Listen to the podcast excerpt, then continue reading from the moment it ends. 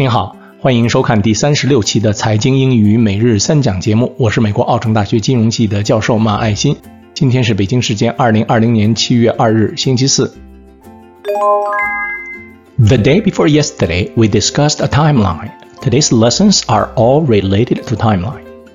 Lesson one: Time zero，当前时间点，零时间点。在 timeline 上标出当前的时间点，这个点在金融学里称为 time zero。Time zero 的左边是过去，Time zero 的右边是将来。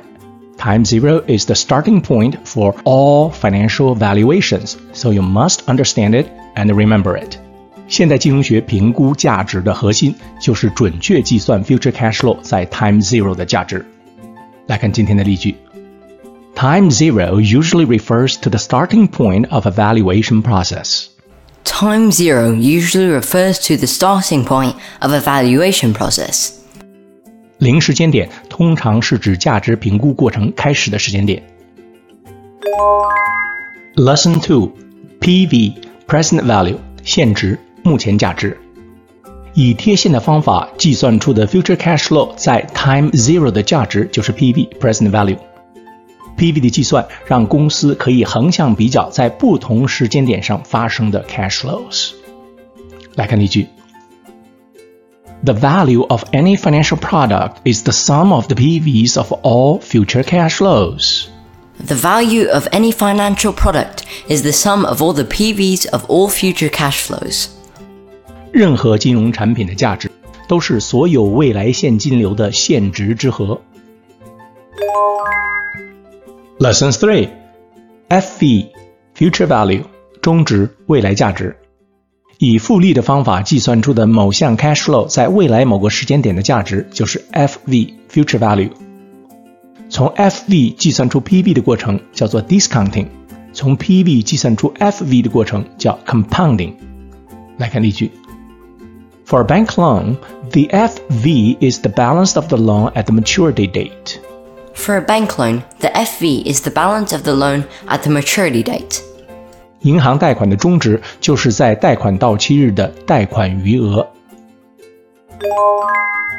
来看今天的实例：Simply Wall Street, July 1st, 2020.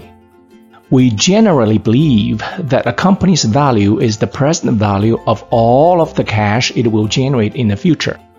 However, a DCF is just one valuation metric among many, and it is not without flaws. For those who are keen learners of equity analysis, the Simply Wall Street analysis model here may be something of interest to you. Do you know? 你知道吗？正常利率情况下，一项 cash flow 的 FV 一定大于 PV。道理很简单，一笔钱存入银行就会产生利息， 存的时间越长，产生的利息就越高，存进银行的钱的总价值就越高。但是当负利率出现时，就会出现 FV 小于 PB 的情况。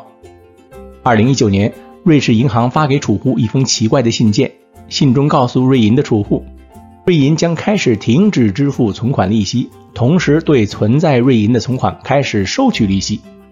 这种情况下，储户在银行存钱的时间越长，被扣除的钱就会越多，存款的价值就会越低。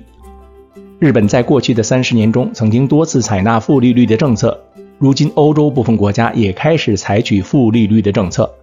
这么做的目的是为了鼓励消费，不鼓励存款，进而达到刺激经济的目的。好，感谢您收看今天的财经英语每日三讲节目，我们明天见。Until next time, thank you.